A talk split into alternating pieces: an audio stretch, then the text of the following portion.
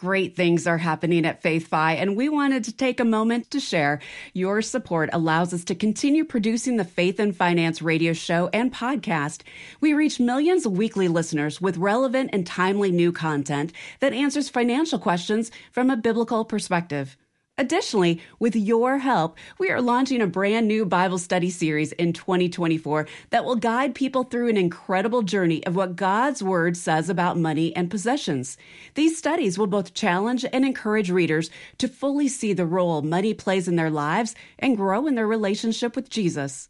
As we look forward to 2024, FaithFi would like to invite you to join us as we create a movement of faithful stewards who love God, love their neighbor, and make wise decisions with the money God has entrusted to them. Please consider sending a financial gift before December 31st to support our expanding outreach. Simply go to faithfi.com and click give. Now, on to the podcast.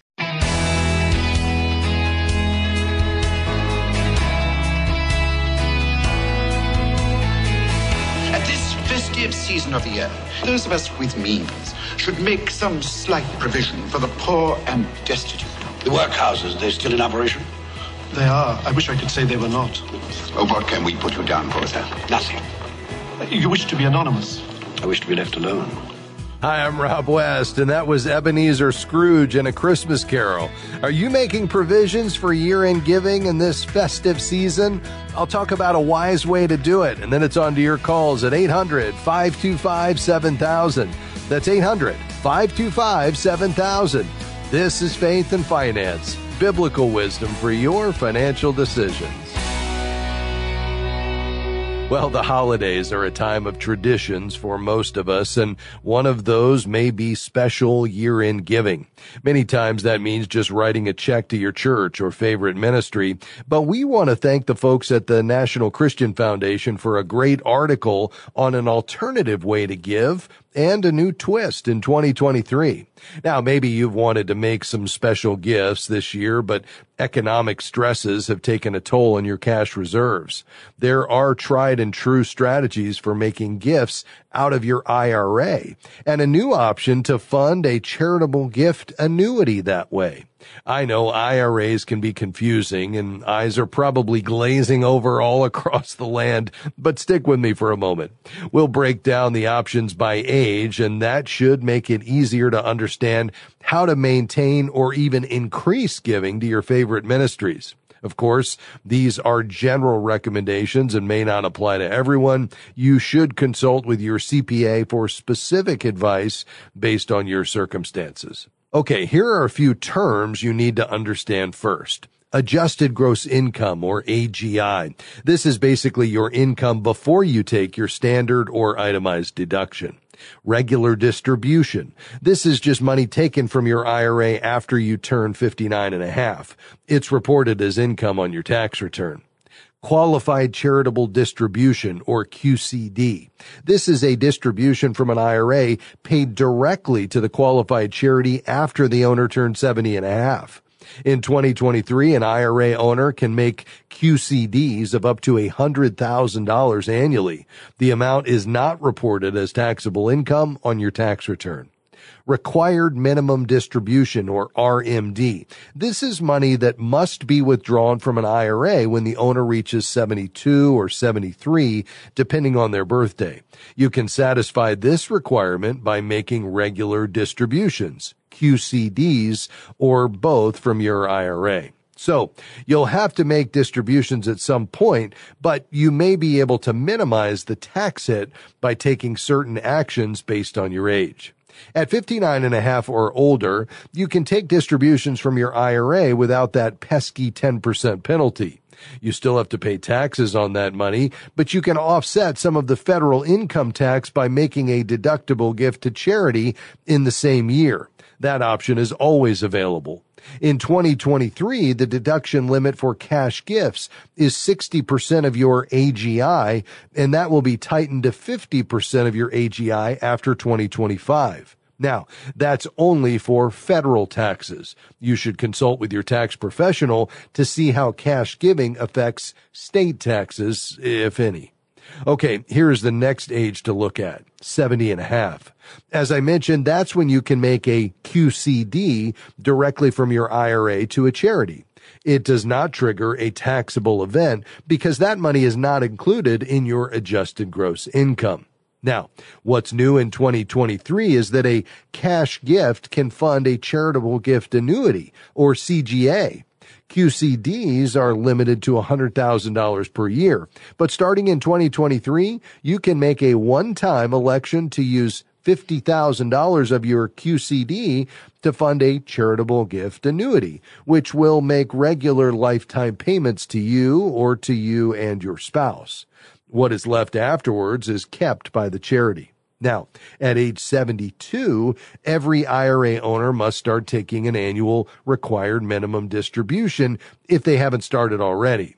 You can do that with regular distributions, QCDs, or both. For example, if your RMD is $50,000, you can make a QCD of $30,000 directly to a charity with a $20,000 regular distribution to yourself. You could make that $20,000 a deductible gift to a donor advised fund at the National Christian Foundation. Go to ncfgiving.com to learn more.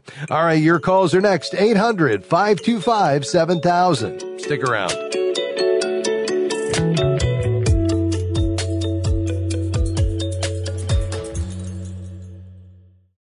FaithFi's privilege to be on a remarkable journey with you, providing practical advice and biblical wisdom, helping individuals and families align their faith and finances.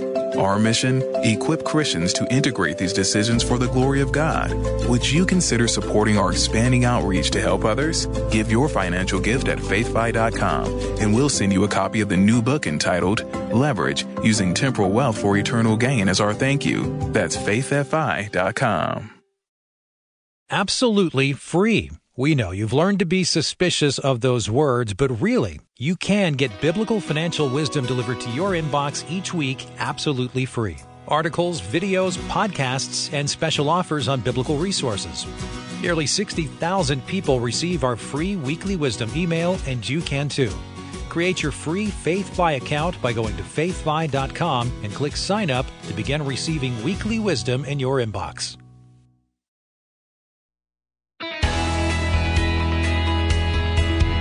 Welcome back to Faith and Finance. I'm Rob West.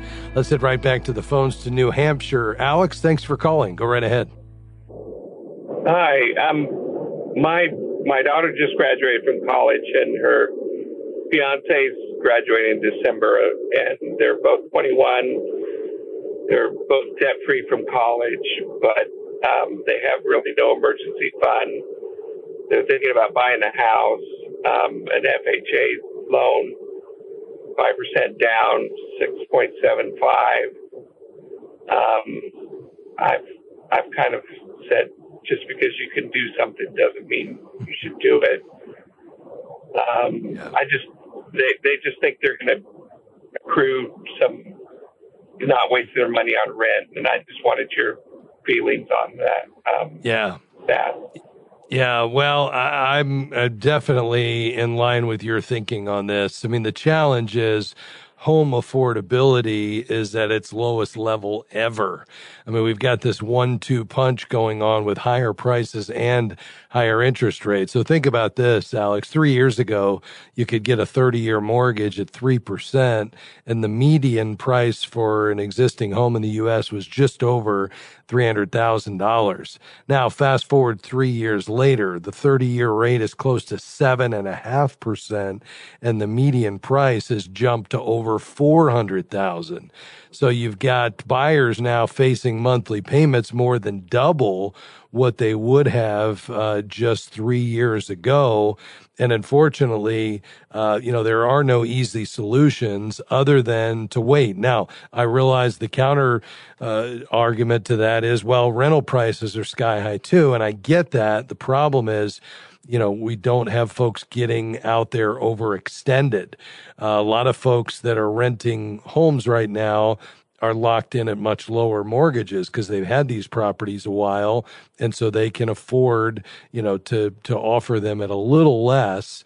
And so when you factor in the high prices of homes plus the fact that we're at these, you know, we're more than double the interest rates we were three years ago, on top of the fact that, you know, you're saying they've got, uh, you know, 9,000 to put down on, I think, a $300,000 home.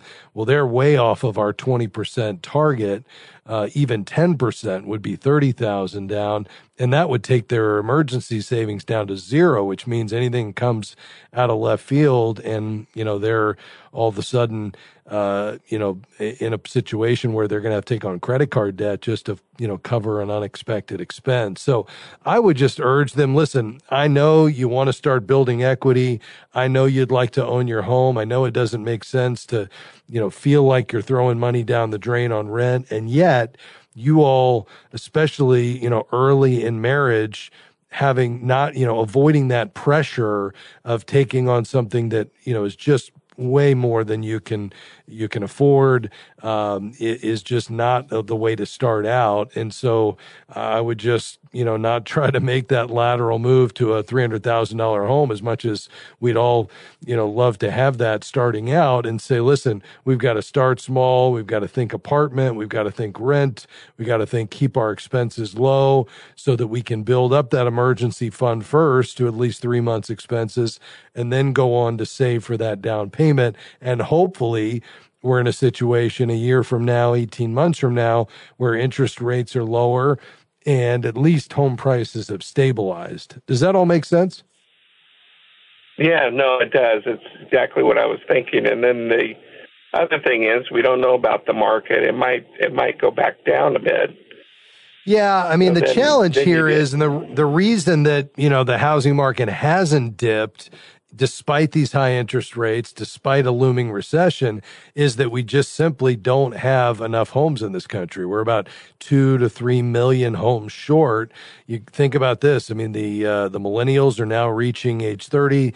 They're starting families. They want single family homes. You've got a lot more people working remotely, so they're moving out of these densely, ur- you know, populated urban areas to the suburbs, and they're buying single family homes. So all of that, plus just not having enough new housing starts, has led to the fact that, you know, despite all these factors I just mentioned, housing prices have not only, you know, not come down, they're still rising, even though they're not rising as fast a rate as we saw last year. So I would argue that even if we get into a recession, unless it's a much deeper recession than we expect uh, next year, I don't think we're going to see much of a dip in housing prices.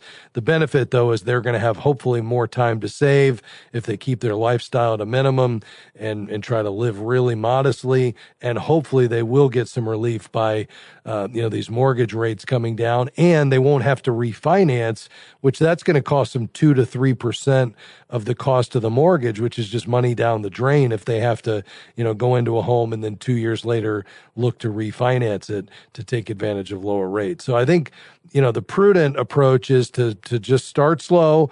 Let's try to target that 20% down payment. Let's make sure that principal interest taxes and insurance payment that they ultimately have for a mortgage is no more than 25% of their take home pay. And let's make sure their big three, food, auto, and housing stay under 65% of the budget. If they can do those things, they're going to set themselves up for success. Yeah. Well, thank you. I, yeah. It's just nice to hear someone else say what I was thinking. Yeah, absolutely. Let me do this, Alex. I'm going to send you a copy of that book that I mentioned, uh, Money and Marriage God's Way from Howard Dayton. I want you to give that to them as a gift and uh, see if they wouldn't be willing to, as they're going through the engagement process, see if they can work through that maybe a chapter at a time and just start getting ready to think about what it looks like to live on less than they earn and understand the power of giving, that it can break the grip of money over their lives and that they need to understand God owns it all and that we're called to be faithful stewards. I mean, all of these things are just so important. Not only that, but just beginning to talk about what lifestyle is God calling them to and what is giving going to look like as a married couple and just all these things that they're going to have to wrestle through. If they can think about that now, they will be uh, way ahead of the game when uh, when they do actually get married. So listen, God bless you, Alex. Stay on the line. Amy will get your information. We'll get that book, uh, Money and Marriage God's Way, right out to you. Thanks for calling today. Uh, to St. Louis, Missouri. Hi, Dean. Go ahead. Hi. Um, I was wanting to know, um, like on an insurance claim check, do you tithe on that check? I'm expecting a check to have my roof redone, and I'm just Yeah. wanting to know, do I do I uh, tithe on that check? Yeah, I appreciate that question, Dean. I mean, clearly you want to honor the Lord uh, when in your giving, in your proportionate giving. Uh, you know, if you're going to apply the principle of the tithe, uh, it's based on your increase. So the question is: Is an insurance settlement an increase? And I would say it's not, uh, because you had probably damage to your roof. Uh, was it caused by a storm or something? What happened? Yes, a storm. Okay, yeah. Yeah. So you had a storm come through. You actually had a loss uh, of value uh, because you had a damaged roof. You have insurance, which is what a wise steward does to protect you against that risk. The insurance is making you whole. So you're at best staying even.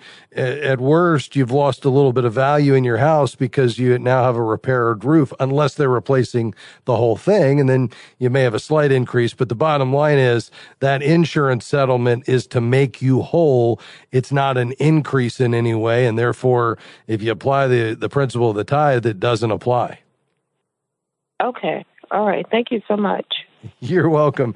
Thanks for calling today. We appreciate you being on the program. I'm Rob West. You're listening to Faith and Finance, and we'll have more of your calls and questions on the other side of this break.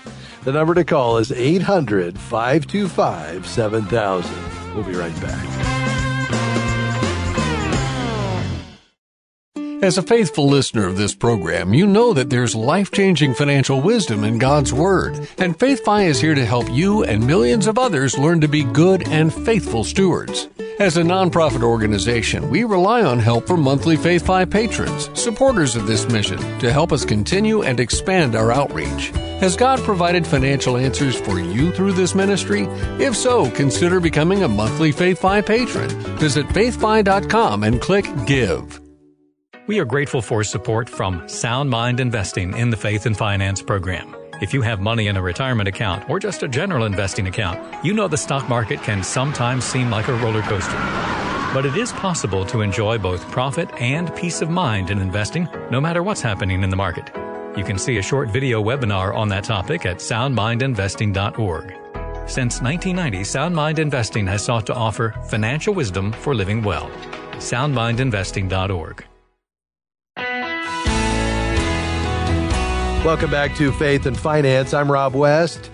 Hey, before we head back to the phones, let me remind you Faith and Finance is listener supported. So if you've found some benefit in this program, maybe you listen regularly, you have uh, taken some of the advice and applied it in your own life, and you'd like to support our work, we'd certainly be grateful. The more you give, the more people we can assist in understanding God's principles of managing money. It's uh, quick and easy to give online. Just head to our website, faithfi.com. That's faithfi.com, and just click the give button. It will take you right into a form that you can give online securely. You'll find a phone number there if you'd like to give over the phone, or you'll find the mailing address and you can send a gift in that way. Thanks in advance. All right, let's head back to the phones to Lombard, Illinois. Maria, you'll be next on the program. Go ahead.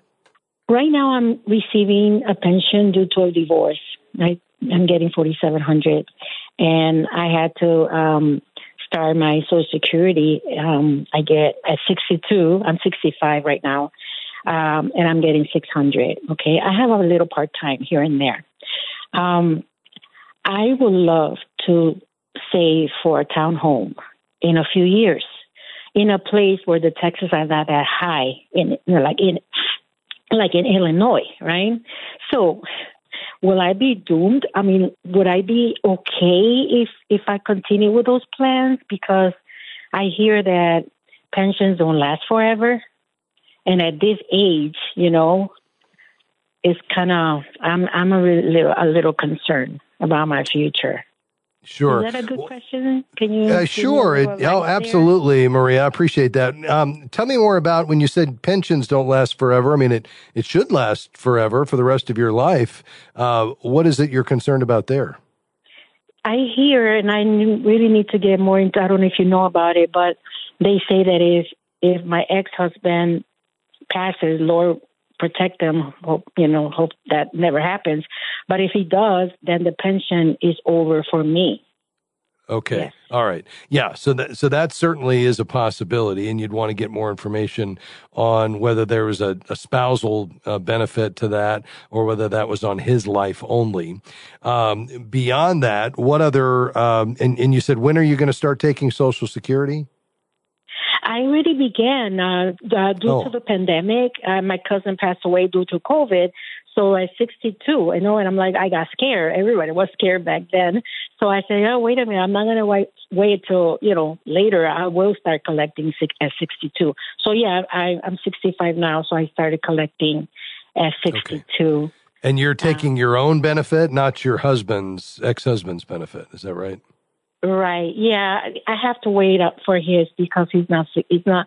He's not. He's barely started his his sixties. So yeah. Oh, I got you. yet. Yeah, so that's not. Yeah. And and you can take the higher of the two. So you'll when the time comes, you'll want to see whether that would be higher than your own benefit. Um, you know, taking up to fifty percent of his. Um, okay, so you're continuing to work, and how long do you plan to do that? To work Yes. The part time. I'm a caregiver, so as long as people need me. Okay. yeah, part time. Right. I'm healthy. You know. Yeah. Okay, and you're renting. Is that right? I'm renting. Yes, Okay. I had a we had a house for over 35 years, and at the end of the divorce and everything, found out that he owed the whole house. So yeah, we didn't have we lost the house. Yeah. Got it. So Okay. yeah, now Yeah. yeah. hmm And I see here in my notes that it sounds like you're rebuilding your credit. Tell me about that.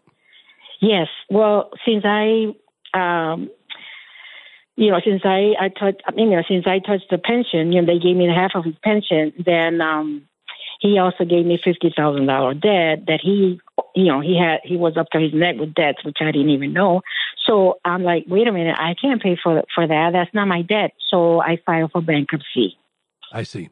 So now I'm building up my credit. Okay, very good. Well, here's the thing. I mean, is there any problem with you buying a townhouse in this season of life? No, I don't think so, but not till you're ready. So, you being ready to buy a townhouse is going to take some time in that number 1, you're going to want to improve that credit, which is not going to happen quickly. It's going to happen by you being an on-time payer over time, and hopefully you have maybe a secured credit card or some sort of card where you're putting a modest amount every month, maybe even, you know, just 10 or 20 dollars a month unless you're living on it. But the key is that you're an on-time payer every month. You're only using it for budgeted items and you're paying it off in full. That's going to report you as being an on-time payer with active credit. And that over time will improve your credit. The problem is right now we've already got high interest rates at seven and a half percent, you know, more than double where they were three years ago. And on top of that, with you having poor credit because of the bankruptcy, you're going to be paying a really high rate. So I don't think this is the time for you to buy a house anyway, which is probably okay because you need to get a little bit further along in saving. Now, if you're putting money away for that down payment when the interest rates are better and when you've got more saved and hopefully when this, this debt that you acquired through the divorce is gone, uh, well, hopefully at that time, you know, it does make sense for you to buy something. But even if it doesn't, all you've done is put money into a savings account, which can just be available if you ever need it down the road. So I think at this point, your key is just continue being an on time payer. Let's rebuild that credit. Let's really watch your expenses, set up a budget, live by it and then just work as long as you can so that you can save and hopefully put something away so that, you know, as you continue to work, you're building up a little bit of a nest egg that you could use to supplement your income down the road. And maybe there's a higher benefit available as a spousal benefit on Social Security when the time comes. But if not, at least you've got the pension plus your income plus Social Security. Let's take advantage of this season while you have three income sources to save and invest for the future. Does that make sense? Yes. Yes, it does. Thank you so much. It does. All right. All right, Maria. Thanks for your call today. May the Lord bless you. Quickly to Columbus. Uh, Janine, I've got just a minute left. Go ahead. expect to have these other costs for the home. The challenge, Hey, yeah, I mean, uh, Janine, maybe turn down that radio a little bit and let's try again. Are you there? All right. Doesn't look like that's going to work out. Well, folks, let me just tell you how much I appreciate you being along with us today. You know, we covered a lot of ground today, talked about a host of topics. And I think at the end of the day, the goal here is to recognize that our objective is faithfulness. You know, it's faithfulness to opportunity. Uh, what have we been entrusted and what are we doing with it? And our goal here on this program each day is to help you be that wise and faithful steward. So when you stand before God and give an account, and we all will, you hear those words, well done because you've looked to scripture, you've held God's money loosely, and you understand that it's it's a gift, it's a blessing what we have because we can enjoy it. We can provide for the needs of our families, we can give it away to help others, and when we look at it through that lens and focus on an eternal perspective, well, it allows it to be a blessing in our lives and certainly not uh, a curse or anything like that whatsoever. We appreciate you being along with us today on behalf of my team today, Lynn, Amy, Tahira, and Jim. Thanks for joining us today. I look forward to talking with you again next time on Faith and Finance. Faith and Finance is provided by FaithFi and listeners like you.